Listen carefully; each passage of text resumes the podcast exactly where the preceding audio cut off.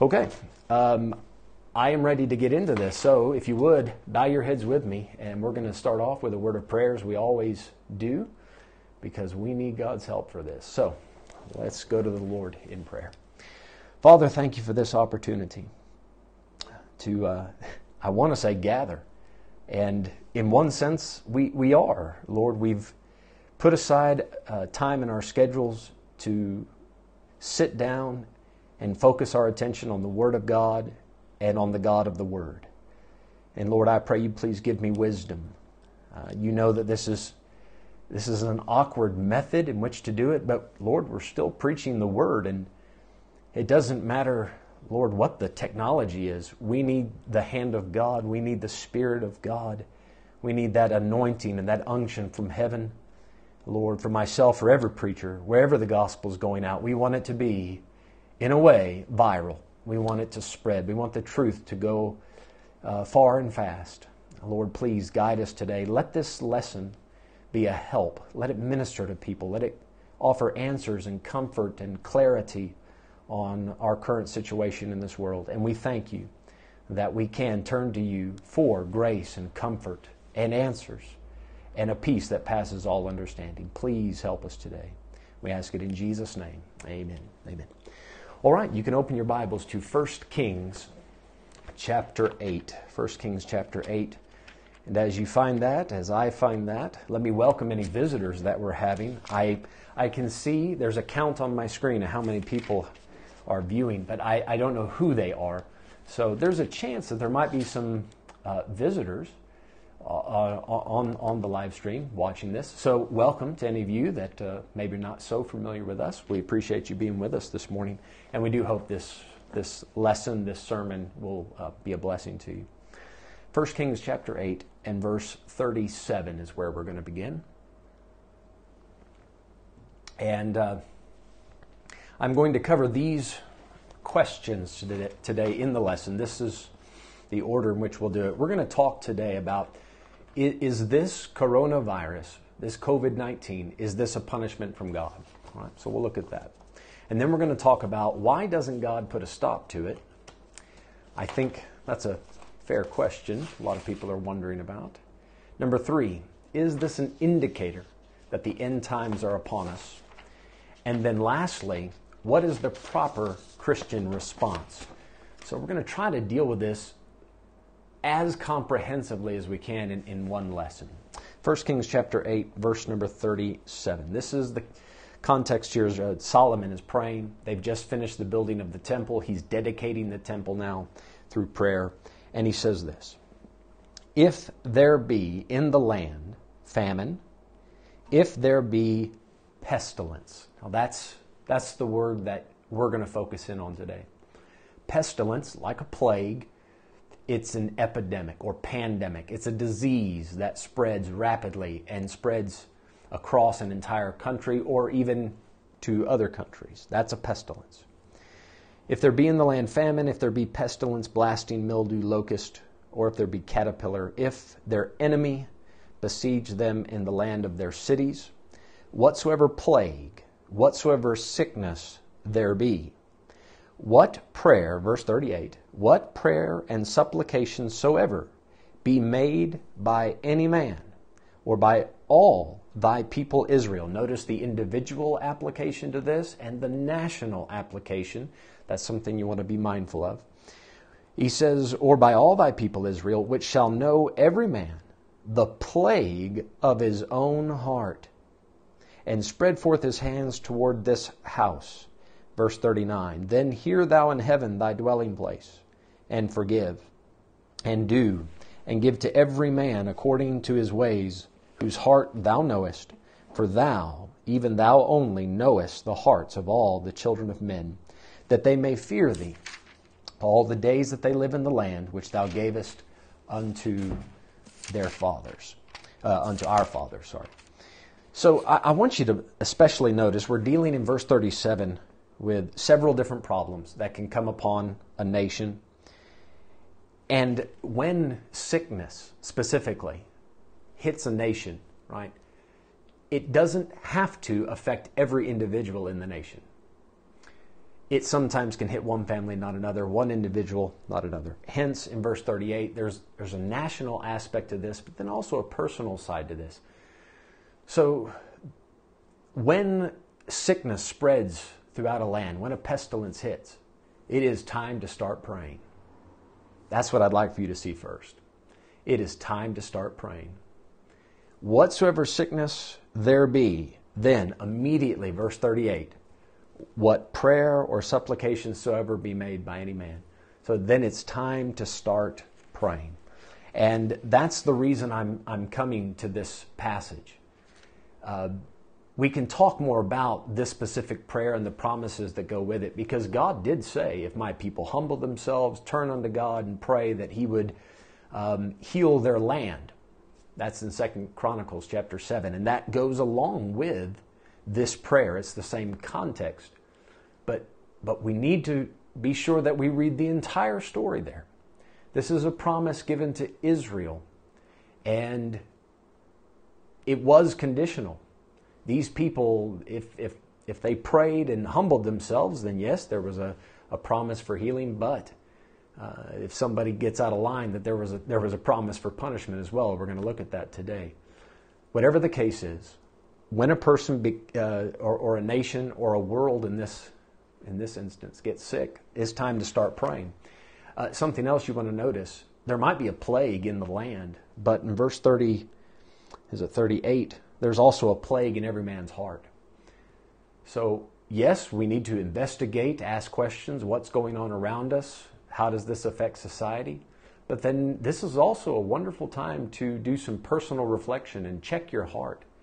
And say, God, is what the situation that's going on, what am I supposed to learn from this? Is there something maybe that I could do differently in my life that will, I don't want to say affect the outcome of the entire thing, but it might affect how you handle it personally. So this is the time to start praying about those things. So we're going to get right into these questions that I mentioned. Come to Leviticus chapter 26. And verse number 14, Leviticus 26 and verse 14. And we're going to look first, is this a punishment from God? Is this a punishment from God? Leviticus 26 and verse 14. I've heard some people say that God never makes people sick. That's the devil's job. Guys, that's just not true. In times like these, you need to deal with facts. You need truth. The last thing you need is misinformation, whether we're dealing with a virus or we're dealing with spiritual matters. Misinformation is devastating. So to think that God would never do this, that's just not the case. It is possible that God can send a sickness. Now, please hang on a few moments, because we're going to say more about that. There's more to the story there, but I want to show you this in Scripture. Leviticus 26 and verse 14. But if ye will not hearken unto me, this is the Lord speaking to Israel, and will not do all these commandments, and if ye shall despise my statutes, or if your soul abhor my judgments, so that ye will not do all my commandments, but that ye break my covenant. Verse 16, I also will do this unto you. I will even appoint over you terror. Then, now that terror, that's a broad category. I think terrorists, but there's a lot of things that terrify people. And with what follows, it looks like we're talking about a pestilence.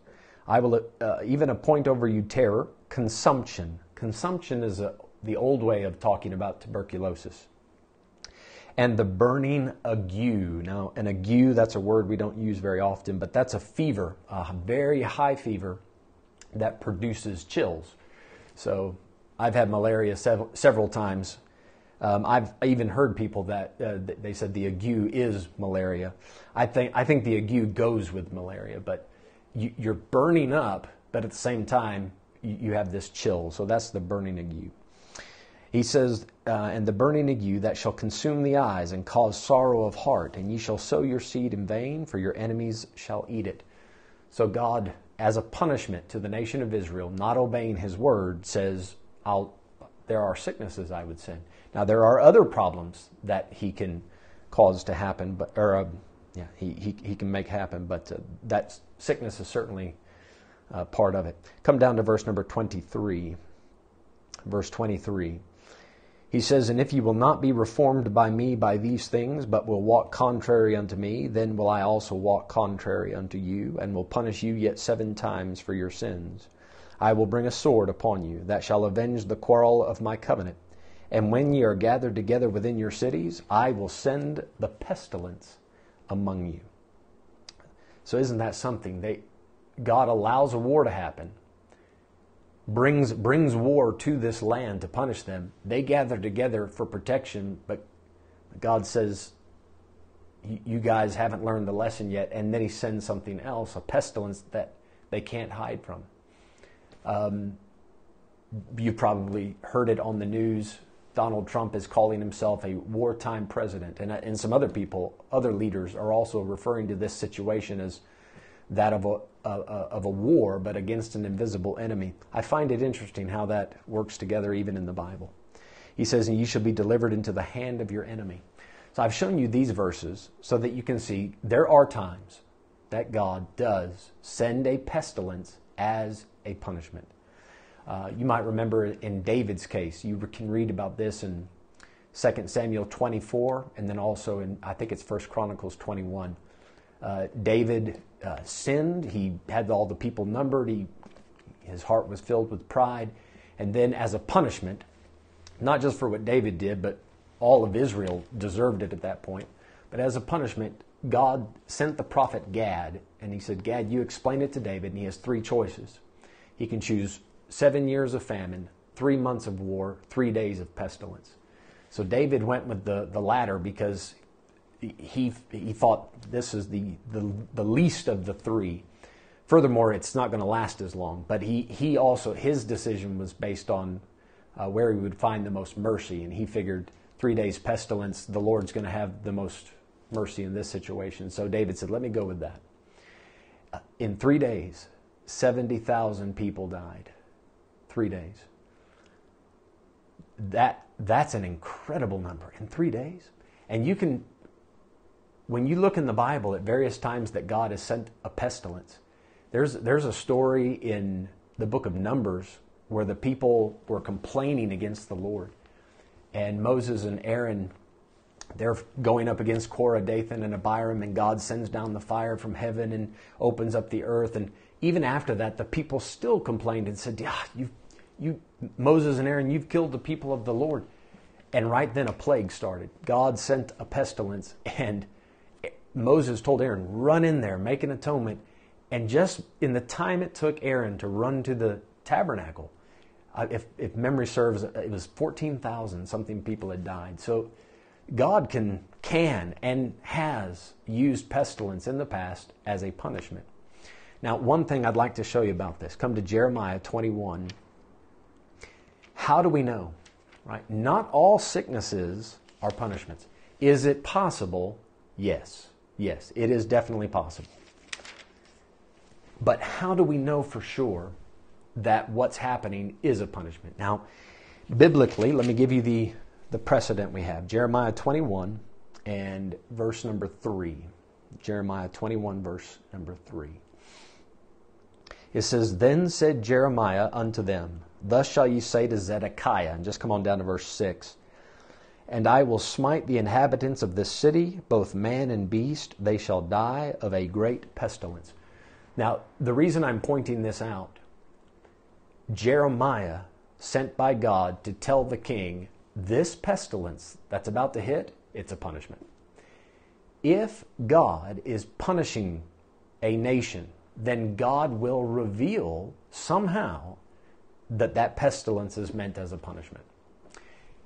If he reveals it, then we know, then the question is answered. This is a punishment. And the people would then know, if we repent, this punishment can go away. Which, that's the precedent we have. That's the example set in places like 1 Kings 8 where we started off.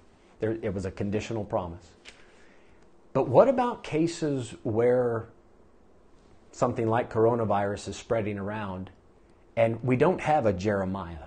We don't have a singular prophet of God to stand up and say, "Thus saith the Lord, this is why it's happening."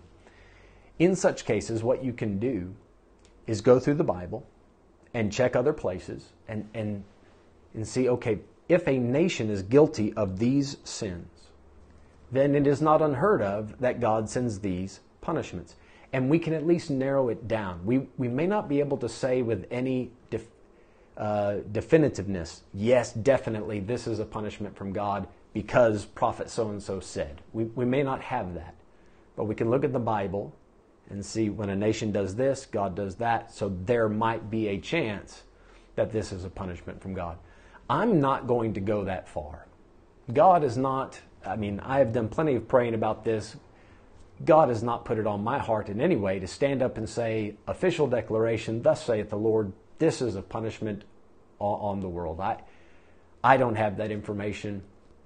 I would caution people from saying such things, because anytime God makes those kind of revelations, you have to confirm the word, right? So God would go out of his way to make that very clear, that it is indeed him. It is not just that man coming up with his own opinion. So I'm not trying to incite fear in anybody to say, hey, this is a punishment from God. There's nothing we can do. We're all going down. I don't think it's like that at all. There are plenty of cases in the Bible where sickness happens for just natural causes. And I would advise, if any of you have not had the discipleship lesson on healing, we explain this in that lesson, that sometimes God can bring a sickness as a punishment. Sometimes it's for his glory. God allows a sickness or brings a sickness so that he can do something amazing in due time and thus get glory. And then there are some sicknesses that happen as just natural causes. You can almost say accidental things where, especially in this case, somebody doesn't wash their hands and then shakes the hand of the next guy and off it goes. That's part of living in a fallen and unclean world. Take your Bible, come to Exodus chapter 15 and verse number 26. And I'm so sorry, you could probably hold Jeremiah because we'll be right back to that. But Exodus 15 and verse number 26. While you find that, let me remind you, we can ask God, are you punishing the world? Is that what this virus is meant to do? Is it meant to bring the people of the world to repentance? Is this a message from God? We can ask that, and if God were to do the appropriate miracles to confirm such a word and raise up a prophet, God could do that. But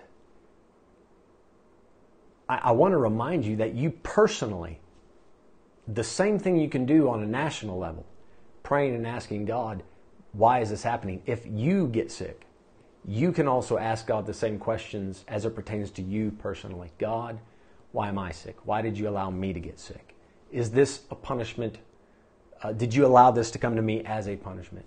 It would do you well to search your own heart. As we started off in 1 Kings 8, know the plague of your own heart. Is there a reason you've allowed this happen to me? Now, the next question, or the next part I want to deal with is, all the verses we've looked at deals with Israel. What about Gentiles? What about how God would deal with the rest of the world? Is it the same as he would deal with Israel? Well, look at Exodus 15 and verse 26. It says, that God speaking here, and said, if thou wilt diligently hearken to the voice of the Lord thy God, and will do that which is right in his sight, and will give ear to his commandments, and will keep all his statutes, I will put none of these diseases upon thee, which I have brought upon the Egyptians, for I am the Lord that healeth thee. So two things you see in that verse. Number one, God's conditional promise for the nation of Israel. If they're obedient, God heals them. Disobedient, he brings diseases. The other thing you can see in this, God will bring diseases on Gentile nations. So that's applicable, I believe, even till today. I see nothing in the Bible that would have changed that truth. God can see what's happening in a society and allow a sickness to come in and get that society's attention. So forgive me, come back to Jeremiah chapter 5, and I'm going to show you just a few examples of how God's dealings with Israel can also be applicable, or at least set a bit of an example, a template almost, for how he would deal with everyone else. Jeremiah 5 and verse number 7. Jeremiah 5, verse 7. All right, Jeremiah 5 and verse 7. I'm just taking a moment to check and see what the messages are. This is so interesting. I've never been able to use technology like this, so forgive me. I'm old. I'm impressed by such simple things. Jeremiah 5, verse 7. The Bible says here, "How shall I pardon thee for this? Thy children have forsaken me, and sworn by them that are no gods. When I had fed them to the full, they then committed adultery, and assembled themselves by troops in the harlots' houses." So you have idolatry mentioned, and you have widespread adultery, fornication. They're well-fed horses. That means they have too much. They have too much. They're bored. So they just go from place to place, go to the harlot's house.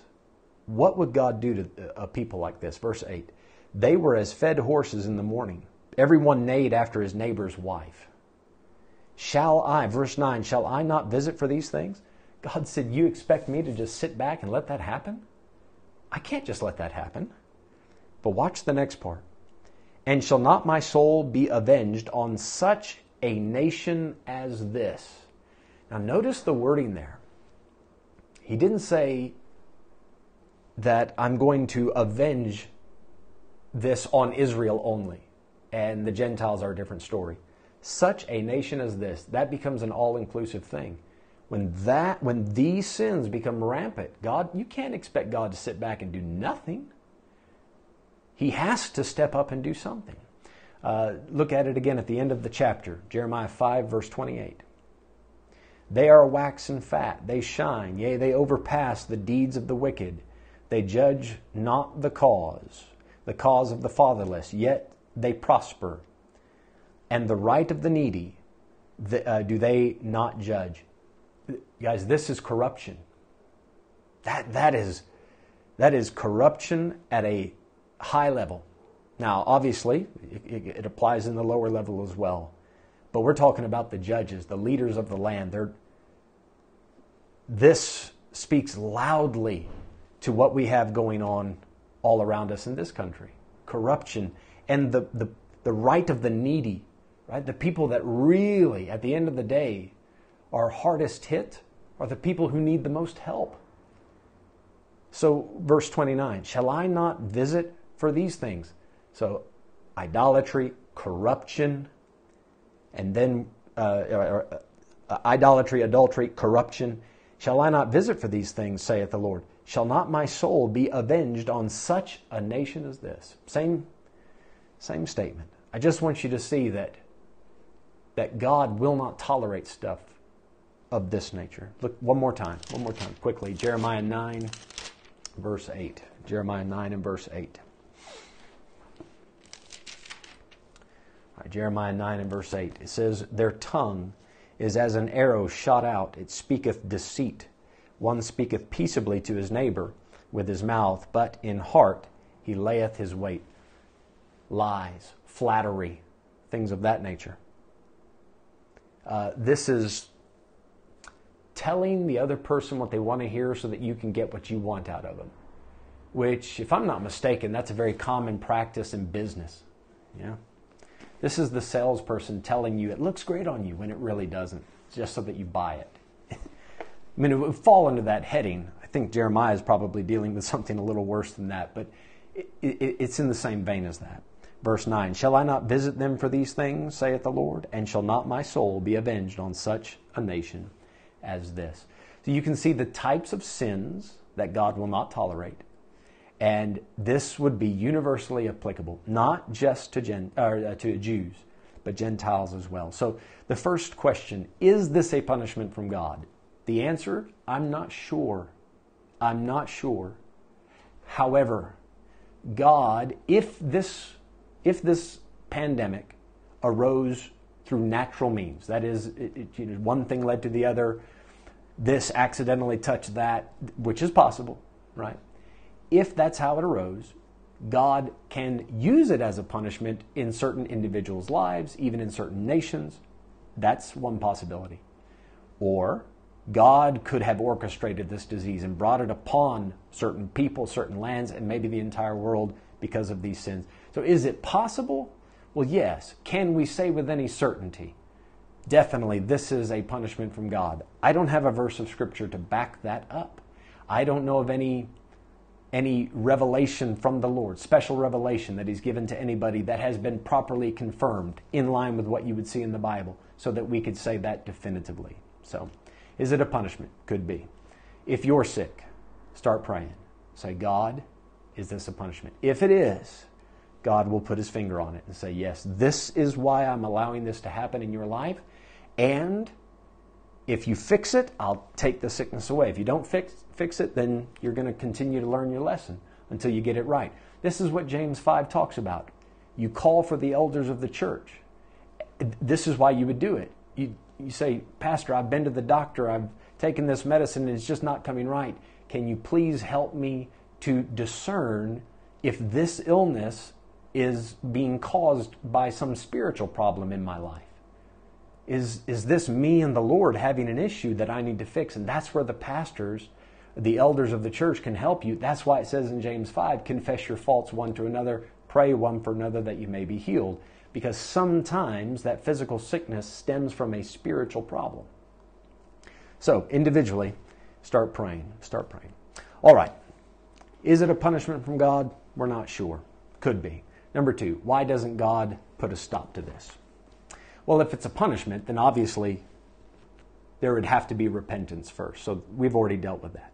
But what if it's not a punishment? What if this is affecting innocent people? Because I think it's safe to say, with the enormous amount of people that have already been affected, there are certainly some people that are innocent. And I say innocent, that is, they did not do anything directly to deserve such a thing. And God forbid, I have heard of a few cases of young children with this. Why would God allow that? Why wouldn't God step in and, first of all, prevent it, but then once it hits that quote-unquote innocent party, why not immediately fix it? Why not heal them? All right, let me show you Psalm 91. Psalm 91. And I'd like for you definitely to turn to that in your Bible, because this has become a very popular passage. And you'll see why. If you haven't read Psalm 91 recently, you will immediately see why this is a very applicable passage. And a wonderful passage, by the way. Wonderful. All right, let's take a look at Psalm 91 and verse number 3. Psalm 91 and verse 3. It says, Surely he shall deliver thee from the snare of the fowler and from the noisome pestilence, an annoying, a grievous pestilence. So here you have a promise for God's deliverance from this. Now let's keep reading. Verse 4. He shall cover thee with his feathers, and under his wings thou shalt thou trust. His truth shall be thy shield and buckler. Verse 5. Thou shalt not be afraid for the terror by night, nor for the arrow that flieth by day, nor for the pestilence that walketh in darkness, nor for the destruction that wasteth at noonday. 1,000 shall fall at thy side, and 10,000 at thy right hand, but it shall not come nigh thee. If you just stop right there and ignore the context, whew, what a tremendous promise. I don't have to be afraid of a pestilence. Thousands of people all around me will die, but it will not come near me. That passage is breathtaking, but we need more. We need more information. Verse 8, only with thine eyes, he says, shalt thou behold and see the reward of the wicked. Because thou hast made the Lord, which is my refuge, even the Most High, thy habitation, there shall no evil befall thee, neither shall any plague come nigh thy dwelling. Now, this passage, I've heard it used this week by certain preachers to tell people that if a Christian, now you have to be saved in order for this to be applicable according to these preachers. If you're saved, that means you're in Christ. So in verse 1, you are dwelling in the secret place. They say that's Christ. In the Old Testament, it was a secret. Now we know it's Christ. So if you're in Christ, they say, and you believe these promises, then nothing can harm you. No pestilence, no plague can come nigh your dwelling. Be very careful about that. I find that to be reckless, actually, reckless, to teach something like that. The same person that I heard this from, they also teach that when Jesus died on the cross, he not only paid for your sins, but he took away your sin. Your sinful nature is now gone. So there's a whole lot of problems with that teaching. But I want you to think this through with me. If somebody believes this and says, hey, I can't get sick, well, then they might be tempted to put themselves in harm's way with good intentions, mind you, going out and ministering to people thinking, I can't get sick. I wouldn't want anybody... Listen, this is a wonderful chapter. And it does show us the power of God to protect the righteous. It does. Please understand there's great comfort. There's great lessons to be learned about the mercy, the love, the care, the comfort of God, the protection. All of that's there. But don't forget its context. Look at verse 8. Only with thine eyes shalt thou behold and see the reward of the wicked. This is one of those cases where God is sending a pestilence or a war, that's also mentioned in here. He is sending a punishment, and because it is a God-ordained punishment, God is saying the righteous will not be affected, only the wicked will be affected. In such a case, then yes, you can grab onto these promises and say, listen, I'm on the right side of this. I have God's promise that it won't come near me.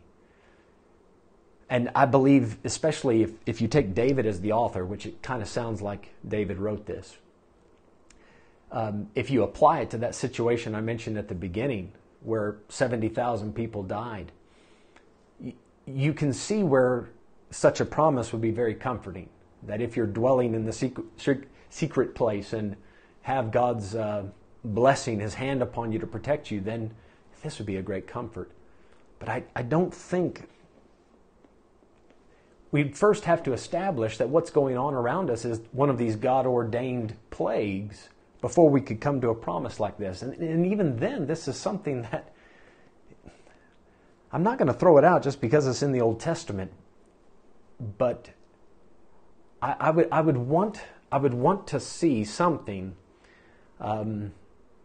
where God makes a similar promise in the New Testament, right? To people in the body of Christ, to say, if a national sickness hits, then you have this full-blown protection just because you're in Christ. I don't see that in the New Testament, because Paul got sick.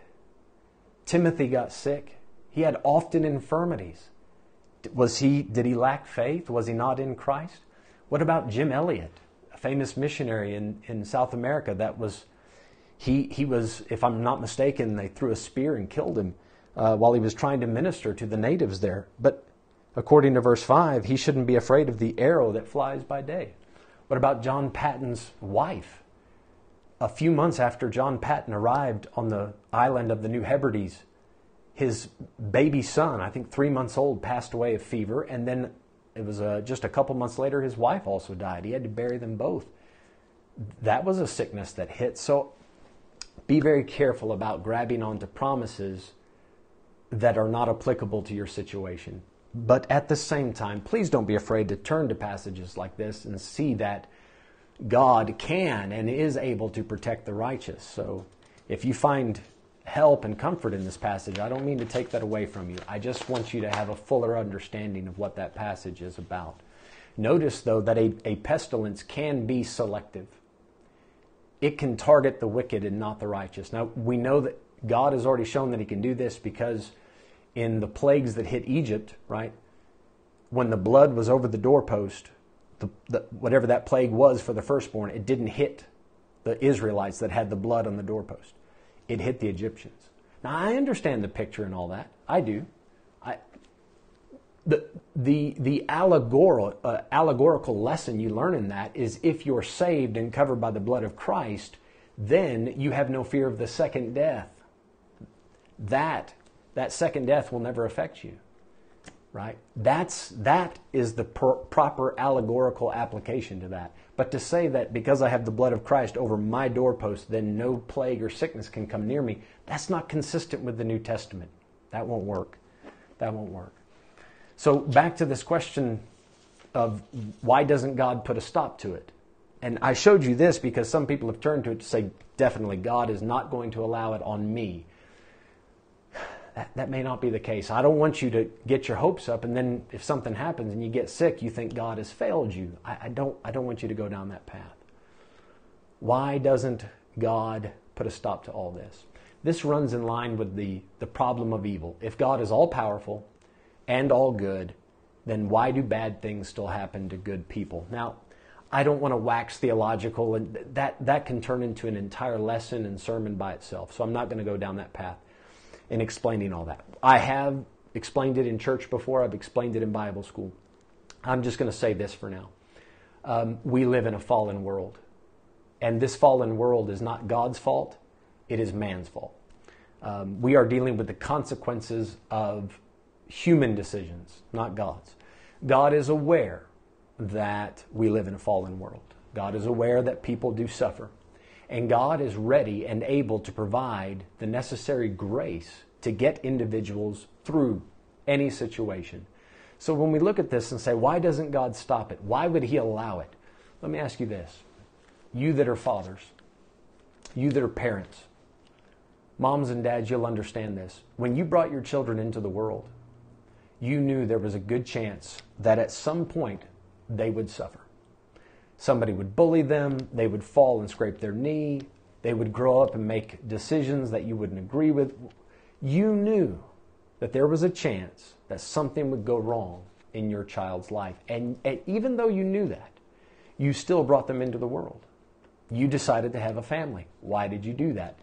Even though you knew that there might be suffering involved.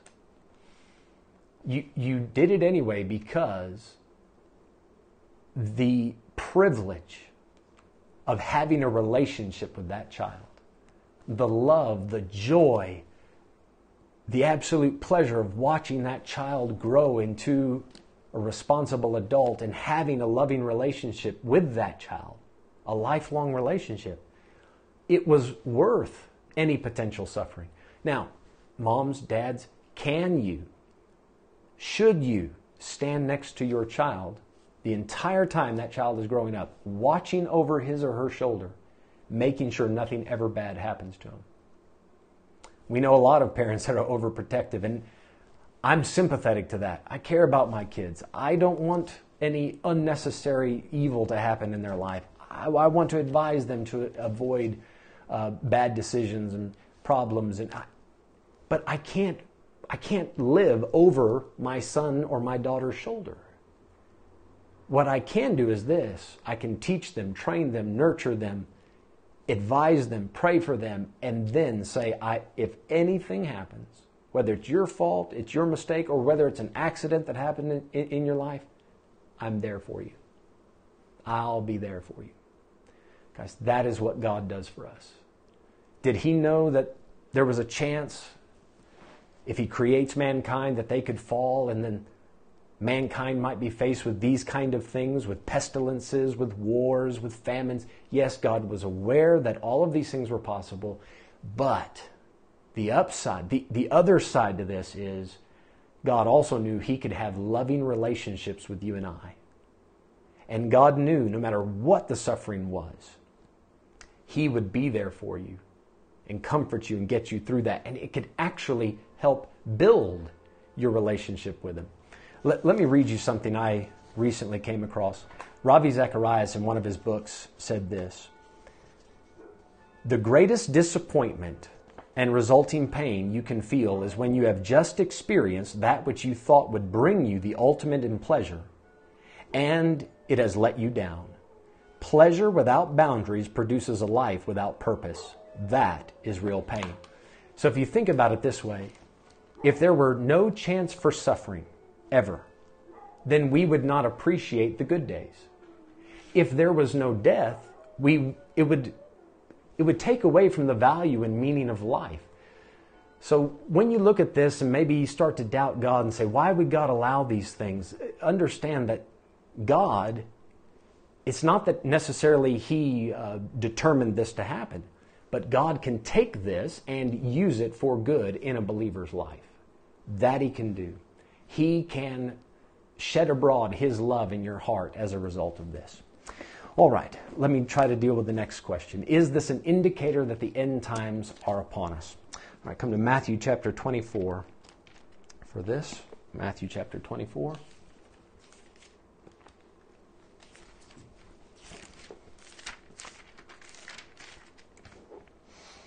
All right, Matthew chapter 24 and verse number 7. Matthew 24, we're going to read 6 and 7. Jesus has been asked about the signs of the end times. And He says in verse 6, "Ye shall hear of wars and rumors of wars. See that ye be not troubled, for all these things must come to pass, but the end is not yet. For nation shall rise against nation, and kingdom against kingdom, and there shall be famines and pestilences and earthquakes in divers places." He says, "All these are the beginning of sorrows." All right. Jesus said, all these are the beginnings of sorrows.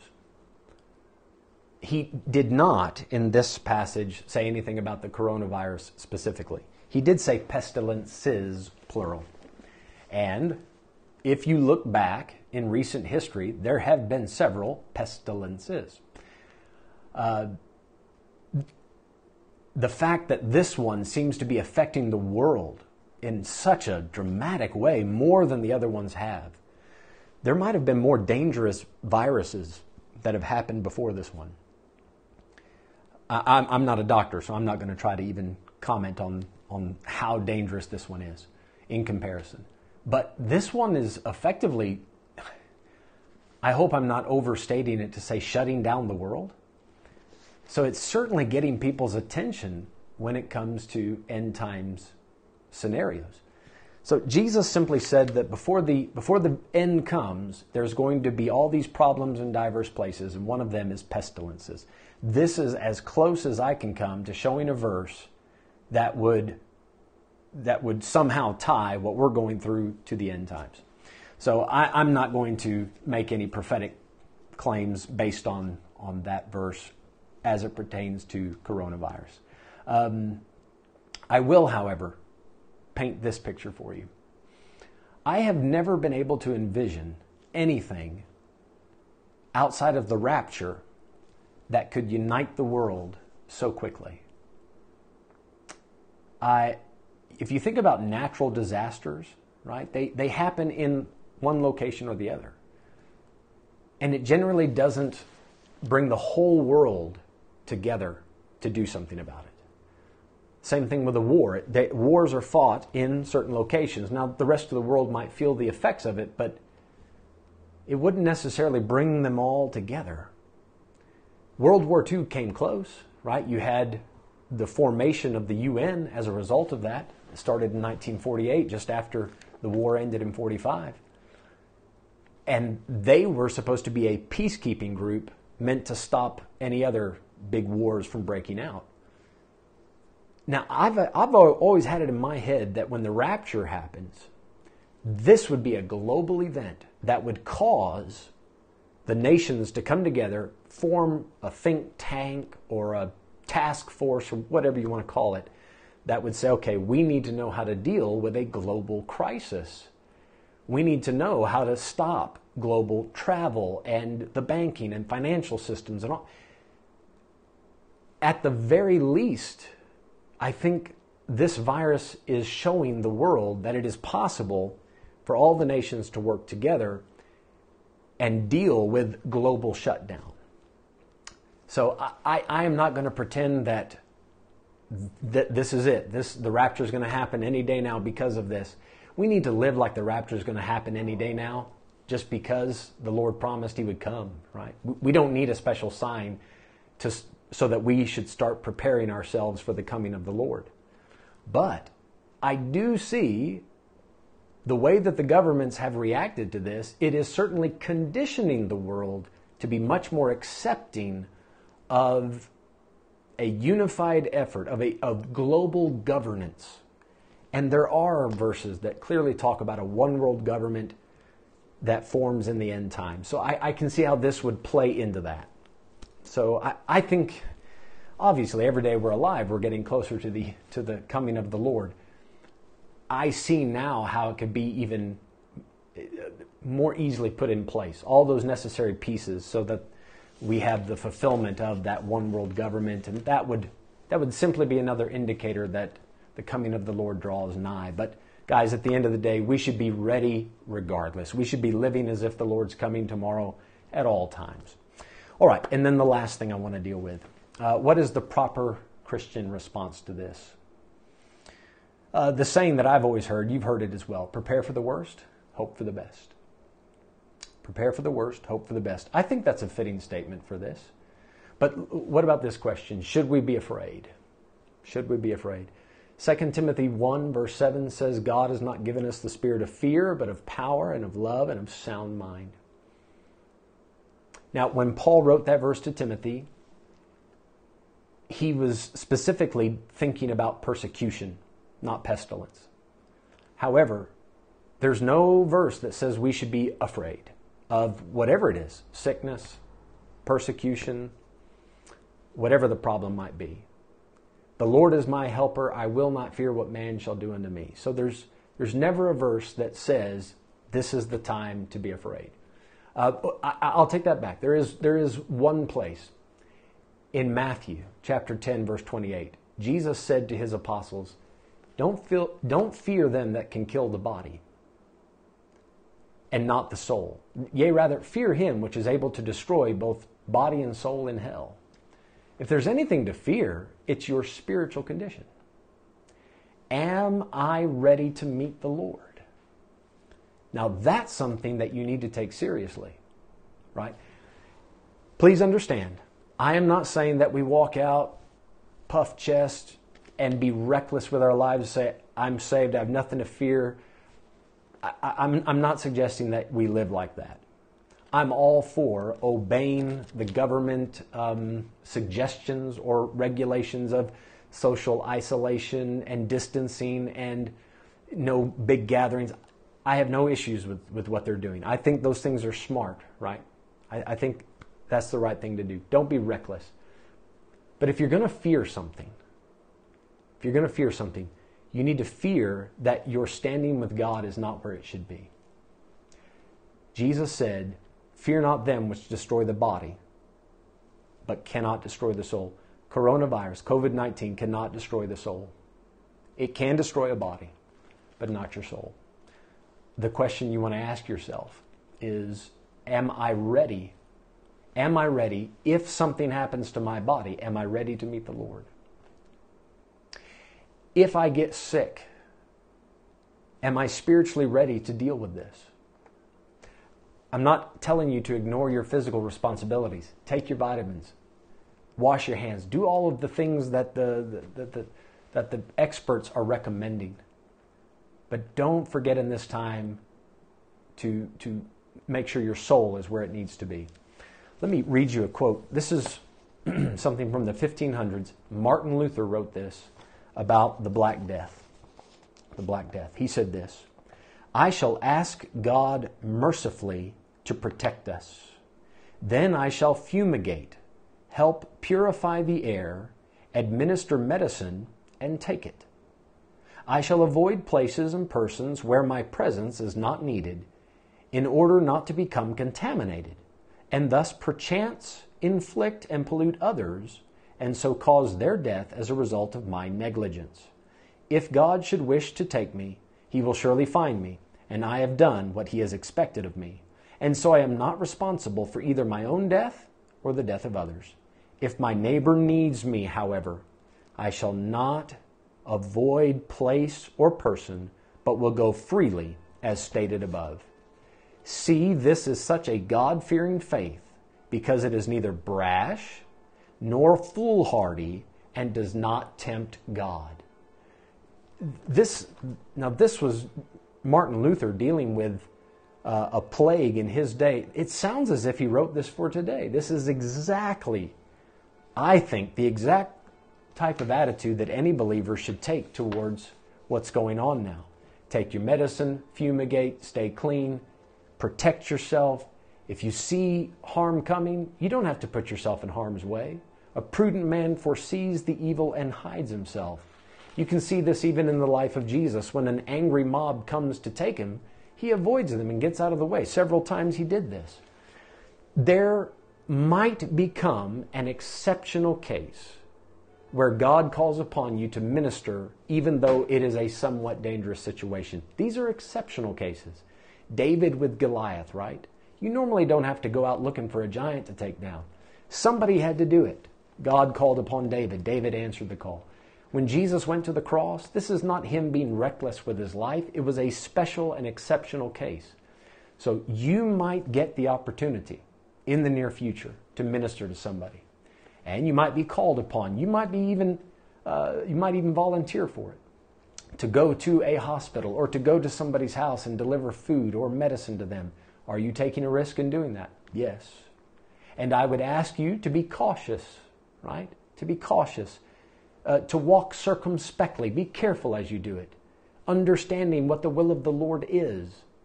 You need to stay healthy so that you can continue to minister to other people. If God, however, gives you the opportunity to be a blessing and a help to someone else, we are still Christians. We should take advantage of those opportunities. In Galatians chapter 6 and verse number 10, it's a very general verse, but I think it will speak to this situation. Galatians 6 and 10. By the way, Paul was sick when he wrote this. Paul was sick when he ministered to people. He said in verse 10, "As we have therefore opportunity, let us do good unto all men, especially unto them who are of the household of faith." So as you get opportunities, guys, please feel free to take advantage of those. Do so smartly. Do so smartly. I'm going to show you one last passage before we finish up. In Acts chapter 11 and verse number 28. We have a passage here. Talks about a famine. Now, there are three things that God uses to punish a land, if it's God bringing the punishment. Famine, war, pestilence. Those three. You can see it throughout the Bible. In this case, we see a famine. In verse 28, "There stood up one of them named Agabus, and signified by the Spirit that there should be great dearth throughout all the world." So a dearth is a death to the earth. It's a famine. "There should be great dearth throughout all the world, which came to pass in the days of Claudius Caesar." And history has confirmed that this did happen. Verse 29, "Then the disciples, every man according to his ability, determined to send relief unto the brethren which dwelt in Judea, which also they did, and sent it to the elders by the hands of Barnabas and Saul." So the reason I'm showing you this, there was a crisis in this part of the world. It hit the then known world. The church organized its efforts to do something about it. I want to say, I'm going to use the phrase, they took advantage of that opportunity. You realize I'm trying to use the phrase carefully, but they saw an opportunity. They saw an opportunity, and they made the most of it. They said, this is a chance for us to help some folks. Now, Paul went around and took up offerings from various churches and brought it back to Jerusalem.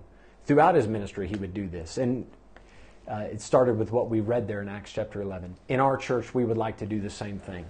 I'm going to show you now. I went out and got some brown paper bags.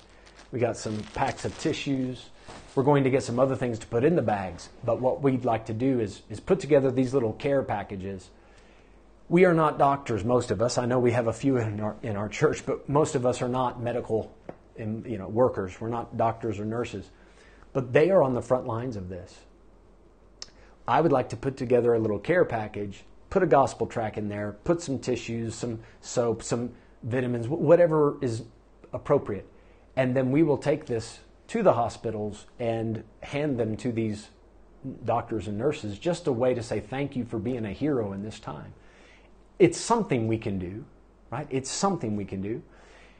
I want to make this clear. If you're in our church and you need help, even if you're not in our church and you need help, this is still true.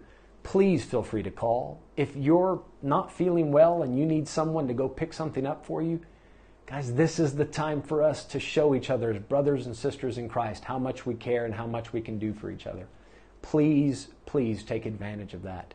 You can go to our website, bbcpotch.com. You can get all the contact information. If we can do something for you, please let us know. I have called several members this week, the members that were maybe at a higher risk, and I have made sure that they're okay, if offering to pick something up from the store for them. Guys, do what you can.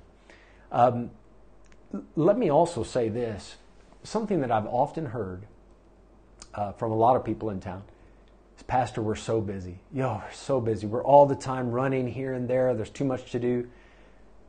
You know, this is going to slow a lot of people down. And if we're isolated, if you got to spend a little more time at home, take advantage of this time.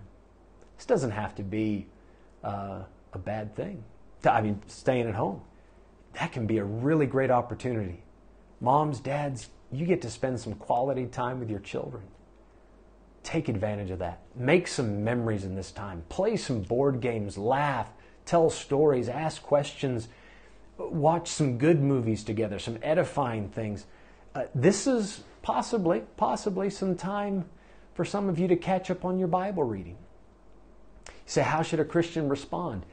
A Christian should be resourceful and vigilant in this time and diligent and take advantage of this opportunity and say, I have time now to spend a little more time in prayer and read my Bible a little more. And, you know, if you're stuck at home for a couple weeks, you could go online and do a lot of the Bible school classes. There are so many things you can do with this extra time. The book of Proverbs says, the spirit of a man will sustain his infirmity, but a wounded spirit who can bear?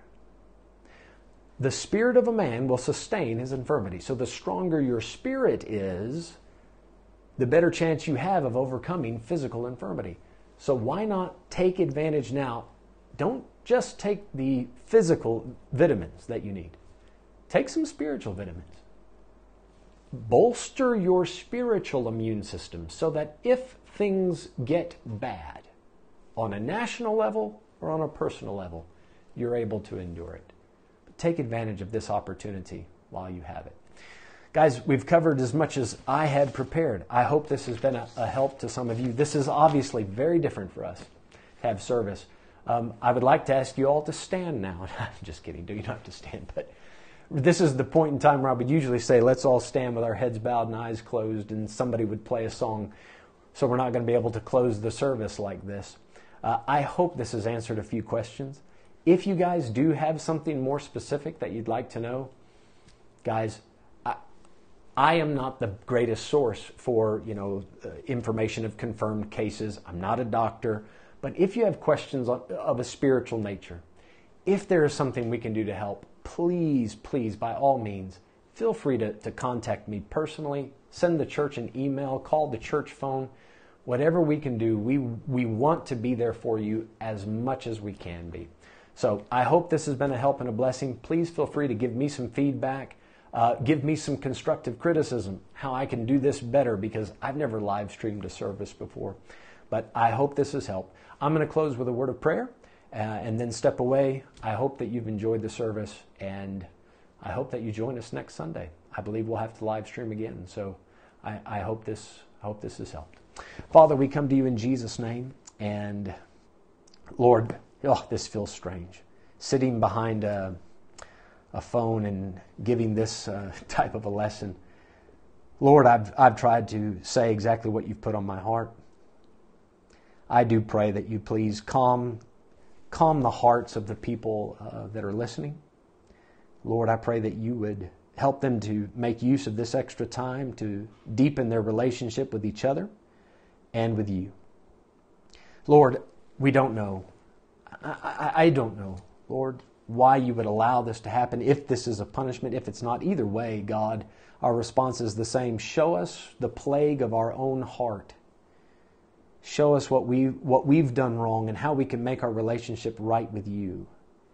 And God, if there's somebody out there listening and they have never prepared their soul for eternity, please, Lord, would today be the day they come to Jesus Christ and find forgiveness for their sins and find a peace and reconciliation with you so that whatever happens to the body, their soul is ready.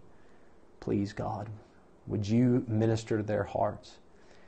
Show us what opportunities we can take advantage of as the days and weeks pass, Lord.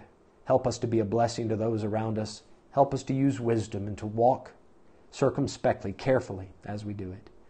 Thank you, Father, for your help this morning. And I pray that you please have your hand upon our church and its members. Give us a chance to love each other. And we ask it in Jesus' name. Amen. Amen. Folks, I hope this has been a help. And please, like I said, don't hesitate to call if there's anything we can do.